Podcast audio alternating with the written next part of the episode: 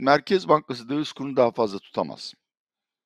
Hani faizler arttırılacak, başka bir sürü tedbirler alınacak. Onların hiçbiri yapılmayacağına göre ya yeni bir 21 Aralık vakasına gidiyoruz. Ee, bundan en ufak bir şüphem yok. Bir ay içinde de olacağını düşünüyorum. Ondan önce de işte döviz işlemlerine kısıtlama gelecek. Üçü Nurettin Bey ile aramızda bir takım fikir ayrılıkları var. Ee, o yüzden e, katılmamam belki de daha iyi oldu. O enflasyonun geçmişteki kötü hatıralardan kaynaklandığını düşünüyor. Ben Nurettin Nebati'den kaynaklandığını düşünüyorum. Ben Nurettin Bey'i çok samimi buluyorum ve tabii ki bize bol miktarda malzeme çıkartıyor. Ama birinin bu adamı susturması lazım. Ben müdahale gelebileceğini görmüyorum. Yok çünkü öyle bir müdahale yöntemi yok. Yani böyle katı inadın kemikleştirdiği hatalar devam ettiği sürece müdahale Sen... imkanı yok. Dolayısıyla çok karamsarım.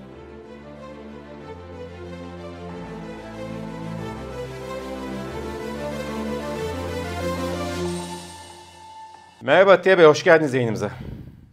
Hoş bulduk. Yeniden mesele ekonomi ve kıymetli izleyicilerimle beraber olmak çok keyifli. Hepinize sevgilerimi sunuyorum. Bizim için de aynı keyif geçer. Çok teşekkür ederiz. Ee, bu hafta sizinle biraz daha genel bir tabloyu bakalım dedik. Bir hasar tespit raporu yaparım dedik.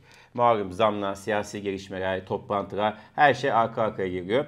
Ee, hazırsanız başlayalım. Başlayalım. Başlayalım Semih. Şimdi Atiye Bey, e, önce şuradan başlayalım. Dün gece e, Cumhurbaşkanı Erdoğan, e, Nebati, Bakan Nebati ve TCMB Başkanı Kavcıoğlu ile birlikte sarayda bir görüşme yaptı. Gerçi sonra haberler biraz uçtu, silindi. Siz de sanırım oradaydınız, orada mıydınız? Siz davet ettiler mi? Evet, davetliydim ama maalesef kaçırdım. O saatte zikrim vardı. Bırakamadım. Nurettin Bey ile aramızda bir takım fikir ayrılıkları var. O yüzden katılmamam belki de daha iyi oldu. O enflasyonun geçmişteki kötü hatıralardan kaynaklandığını düşünüyor. Ben Nurettin Nebati'den kaynaklandığını düşünüyorum. Bu zamlar hakkında bir şey söyleyebilir miyim? Şimdi bunlar açıkça hiçbir ekonomik hedefe hizmet etmeyen ve içki içen vatandaşları cezalandıran bir şey, uygulama. Sebebi de şu, ta 80'lerden beri artık hepimizin bildiği biraz folklorik olmuş lafer eğrisi diye bir şey var. Bu tip ürünlerde vergiyi bir noktaya kadar arttırırsın. Vergi artışına paralel hazinenin hasılatı da artar. Bunu mantıklı karşılayabilirim. Yani hazinenin paraya ihtiyacı var. Ee, neye zam yapacaksın? Ekmeğe yapacağını bira yap, sigara yap. Hiçbir itirazım yok. Ama bir nokta gelir. Vergi oranının arttığında gelir azalmaya başlar. Çünkü kaçakçılık diye bir şey var. Sanırım sevgili hükümetimiz bunun farkında değil. Şu anda yani Türkiye Kentucky bile geçti e, kendi alkolünü damıtma konusunda e, isteyenin kapısına 25 liradan 30 liradan rakı vodka getiriyorlar. Sigarada da öyle. E, şimdi dün süpermarkete gittim. Böyle büyük bir poşet içinde sarma tütün satıyorlar. Yani bu işin nereye gideceği belli. Bundan sonra devam etmek artık e, yani vatandaşlar arasında e, ayrılık yaratmak değil, e, ideolojik saplantı oluyor. Yani ben şöyle bir şey görüyorum. Hükümet diyor ki ben yoga yapmayan, eee, Gezi Parkı'na yürümeyen, içki içmeyen vatandaşları makbul sayıyorum diyor. Eee, ötekiler benim umurumda değil diyor. Ama şöyle bir sorun var. Yani bir insan beş vakit namazında olabilir, bütün dini törelerini yerine getirebilir ama içki de içebilir. Gezi Parkı'na da yürüyebilir, yoga da yapabilir. Dolayısıyla bence hükümet bu ayrımcılığı yaparken elinde pek fazla seçmen kalmayacak. Evet. Çünkü şöyle bir şey de var. E, yoga yapmazsanız, içki içmezseniz de elektrik ve doğalgazdan ayak kurturamıyorsunuz. Yani hükümetin istediği insan profilinde elektrik ve doğalgaz kullanmayın diye bir şey de yoktu. Çünkü onlara da %15, %30, %40 oranlarına zam geldi. Evet. Akıl almaz bir şey bu. Tabii yine ben Nebati abinin vereceği cevabı biliyorum. Efendim bütün dünyada fiyatlar artıyor. Doğrudur tabii ki buna hiçbir itiraz yok. Ama Türkiye'de diğer ülkelere oranla 4 misli 5 misli artıyor. Çünkü bir yani zaten BOTAŞ'ın ve petrol dağıtım sisteminin kurgulanması yanlış. İkincisi e, yüksek enflasyon orada da maliyetlere yansıyor. Türk lirasının değer kaybı yansıyor. Ve öyle bir noktaya geliyor ki yani bu zamları şöyle görmek lazım. Aslında bunların iki mislinin çok daha erken yapılması gerekirdi ama bu artık hazinenin feryat ettiği yani ben dayanamıyorum e, Sayın Erdoğan bir şeyler yap dediği noktaya geldik. Bunun da önemi şu. Dünya fiyatları dursa bile bu son zam değil. Çünkü hala hazine sübvanse ediyor BOTAŞ'ı işte elektrik şirketlerini vesaire ve hatta onlar kendi ceplerinden ödüyorlar. Dolayısıyla zamlar devam edecek. Zaten bunu işte Bloomberg HT'nin tüketici güven endeksi açıklandı. Ee, %10 düştü. Ee, İmalat PMI'de de e, 49.2 üç- üst üste 3. ay küçülme işaret ediyor. Ee, Gerçi birinci çeyrek büyümesi e, e, %7.3 geldi onu da belirtirim. Ee, Herhalde e, düşen alım gücü e, piyasadaki e, dengesizlik her alana yansıyor değil mi ekonomide? Tabii ki. Birinci çeyrek büyüme hakkında bir iki kelime söyleyeyim. Beni rahatsız eden tarafını söyleyeyim. Bir, tamamen özel tüketim kaynaklı. Tabii ki özel tüketime karşı değilim ama böyle bir enflasyon furyasına yakalandığınızda en son istediğiniz şey e, özel tüketim motoruyla büyümek. Çünkü bunu çözmek için çok ağır ve yıpratıcı faiz artırımları gerekebilir. O da bizde dinimize karşı olarak görülüyor. İkincisi özel tüketim de halkımız zenginleştiği için gerçekleşmiyor. Millet artık tasarruf etmekten tamamen vazgeçti. Niye etsin ki aptallık? Ve ne bulursa e, bir an önce alıyor. Çünkü biliyor ki bir ay sonra çok daha pahalı. Bu tabii ki çok öldürücü bir süreç. Çünkü bir noktada ya fiyatların artmayacağı beklentisi oluşur, tık diye kesilir tüketim. Ya da tüketicinin cebinde para kalmaz. Bütün tasarruflarını emer, sadece gelen gelirin tüketime aktarır. Bu ikincisi çok daha çabuk gelecek çünkü orada Twitter'da birkaç e, profesör arkadaş paylaştı. Orada ilgi çekici bir nokta daha var. Milli gelirden emek sınıfının aldığı pay yine daralmış. %20'lere falan düşmüş. E, Rakamım yanlış olabilir ama Evet. daraldığında eminim. Dolayısıyla çok büyük gelir adaletsizliği var. Ve zenginler harcamaz. Çünkü harcamaya ihtiyaçları yoktur. Onlar paralarını ya mala yatırırlar ya finansal araçlara ya da işte sabit sermaye yatırım yaparlar. Ama bu büyüme aslında kendi kendini imha eden bir yapıya sahip. Diğer verilerde adil olmak için ilk önce şunu söylüyorum. Ben şahsen bu İTO'yla markette S&P'nin yayınladığı imalat sanayi e, PMI'den çok e, TÜSİAD'ın, MÜSİAD'ın özür. MÜSİAD'ın yayınladığı SAMEX bileşik endekse bakıyorum. Çünkü o hizmetleri de gösteriyor ve biraz da COVID türü şirketleri kapsıyor. O mesela patlama yapmış. Bence de ekonomide durum o kadar kötü değil. Olmasına imkan yok. Sebebi de şu yani dediğim gibi bir tüketim sürekli öne çekiliyor. İki tasarruflar eritiliyor veyahut da tasarrufa para gitmiyor. Üçüncüsü hükümet de sürekli olarak dört nala koşan enflasyona yetişmek için gelir pompalıyor ekonomiye. Bu Temmuz'da daha da belirgin hale gelecek. Yani tam anlamıyla bir kı- kısır döngü içindeyiz. Ama imalat sanayinde yavaşlama beklerim. Çünkü Avrupa hakikaten e, kötüye gidiyor. Tabii ki hemen anında bize yansımaz. Ama en son işte Nisan ya da Mayıs verileri, Nisan dış ticaret açıklandı. İhracatımızın %50'si Avrupa Birliği'ne. Avrupa Birliği de işte malum sebeplerden dolayı dört nala resesyona koşuyor. Dolayısıyla yılın ikinci yarısında ihracatın da yavaşlayacağından çok korkuyorum. Ama şöyle bir şey söyleyeyim. Yani tüm bu dengesizlikleri sıralamaya kalksam saatlerimizi alır. Ama tek bir şey yeter.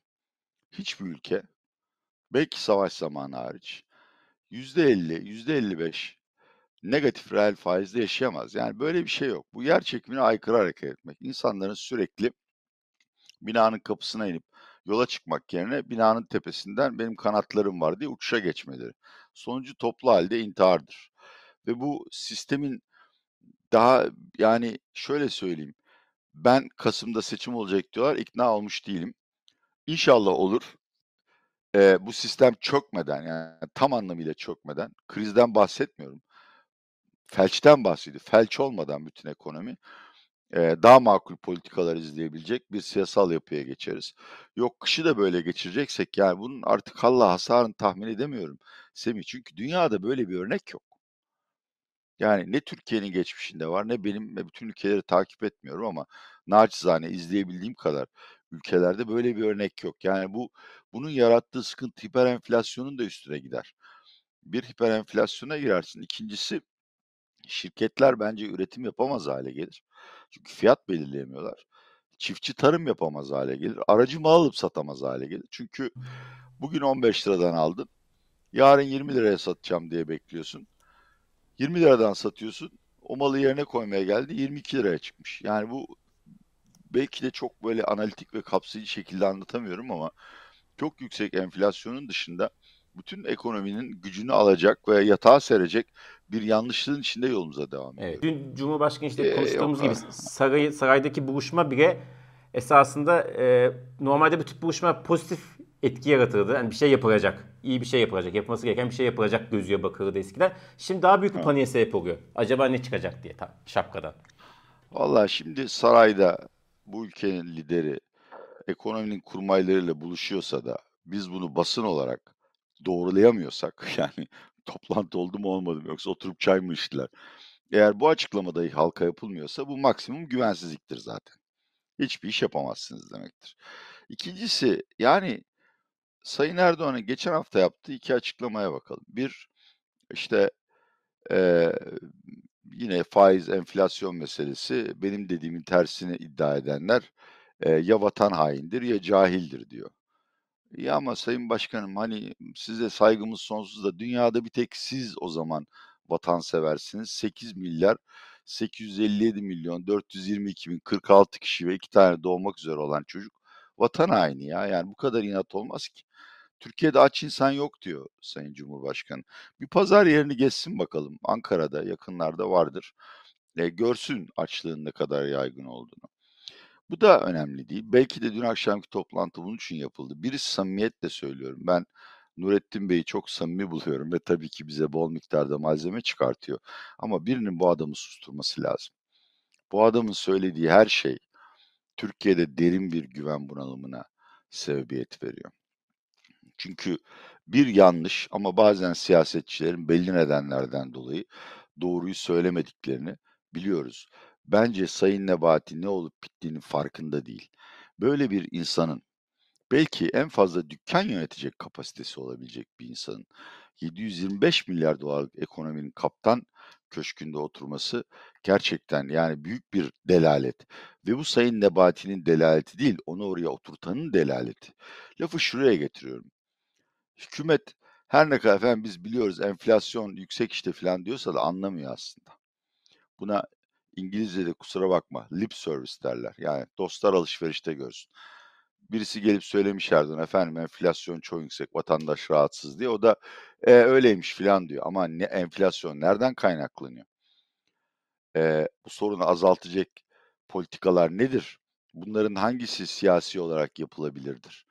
Ve maliyetleri hangi seçmen gruplarına çıkar? Bu konularda en ufak bir tezi olduğunu ve çalışması olduğunu zannetmiyorum. Dolayısıyla tabii ki korkunç bir karamsarlık var. Çünkü yani kamyonun freni kopmuş, uçurma dolu hızla yokuş aşağı gidiyor 180'le. Şoförü uyarıyorsunuz. Şoför yok ya şaka mı yapıyorsun ben frene bastım biraz sonra duracak diyor kamyon. Yani daha henüz bu aşamada olduğumuz sürece artık bence bunun e, parti aidatıyla alakası yok, eğitimle de alakası yok, ekonomik meseleler ilgi gö- göstermemekle de alakası yok. Türkiye'de her vatandaş hiçbir şey olmayacağını biliyor. Kaderine razı olmuş. Bekliyorlar yani. Bekliyoruz. Hepimiz bekliyoruz. Evet bekliyoruz. Gerçekten bekliyoruz. Ee, bekleme ama tabii gücümüz azalıyor. Onu da söylemek lazım. Hatta birçok isim yani e, halkın büyük kesiminin zaten kalmadı. Onu da söylemek lazım yani. E, peki şu, şu tam da bu nokta şunu sormak istiyorum. Şu Sabah gazetesindeki iki isim e, Salih Tuna ve Okan Müderrisoğlu e, isim vermeden esasında e, son günlerde e, bakan ekonominin kötü gittiğine dair yazılar yazmaya başladı. Ki Sabah gazetesi malum e, Ağbayrak ailesinin gazetesi Berat Ağbayrak'ın kardeşi yönetiyor.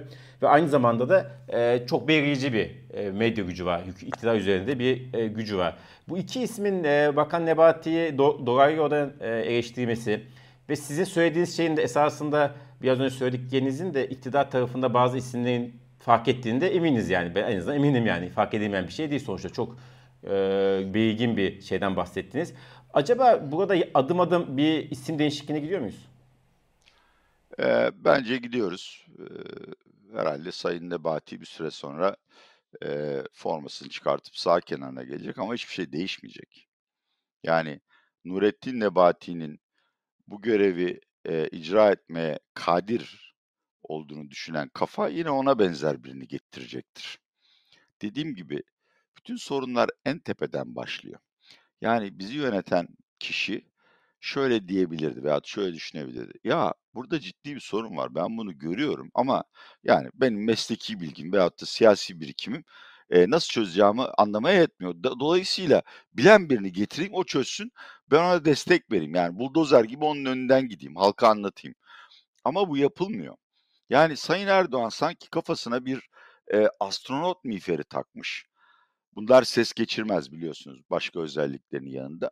Ve mikrofonla kulağına fısıldanan bir şey var. Sadece onu düşüyor, duyuyor. Dışarıda bağırtılar, çağırtılar, feryatlar, şarkılar bu sesler kulağına gelmiyor Erdoğan'ın. Dolayısıyla bu işlerin artık Nebati'yi, Sayın Kavcıoğlu filan değiştirmekle çözülecek hali kalmadı. Çok açık söylüyorum. Ben hiç lafımı esirgemiyorum. Off the record'da konuşmuyorum.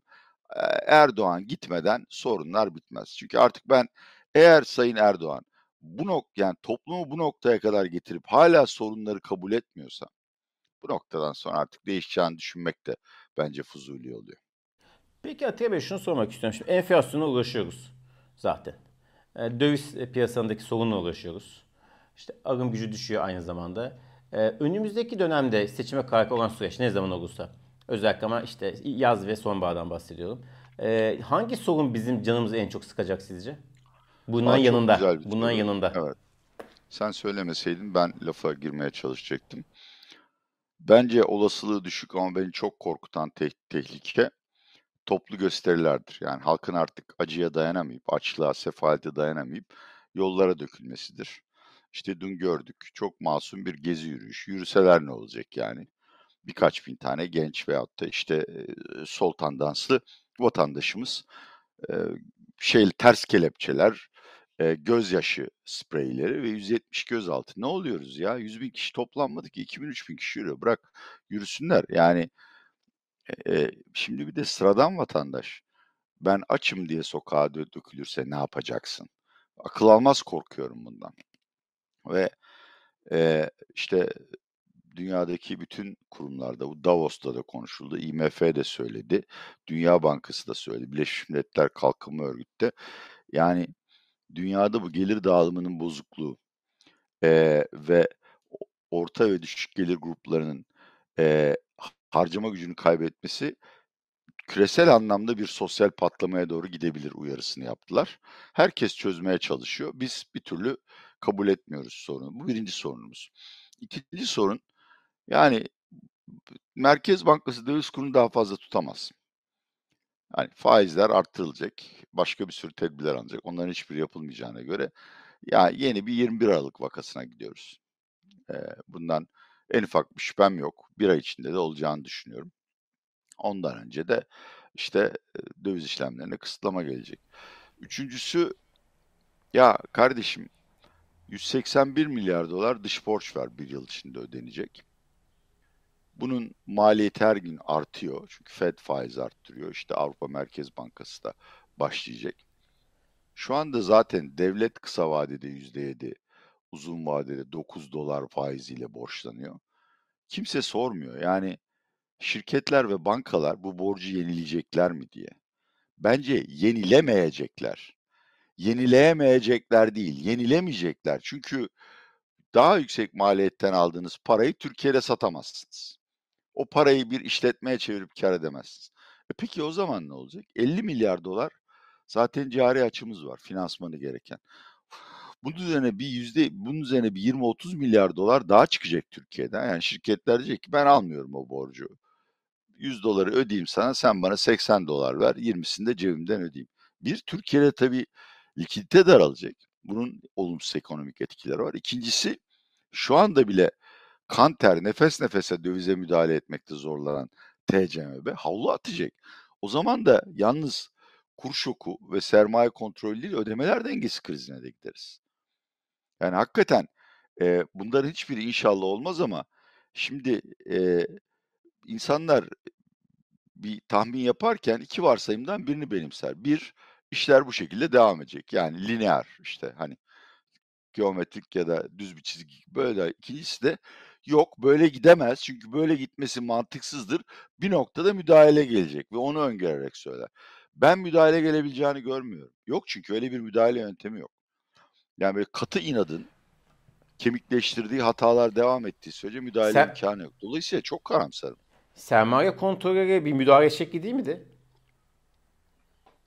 müdahale şeklidir ama bu da sosyal patlamaya sebebiyet verir Semih.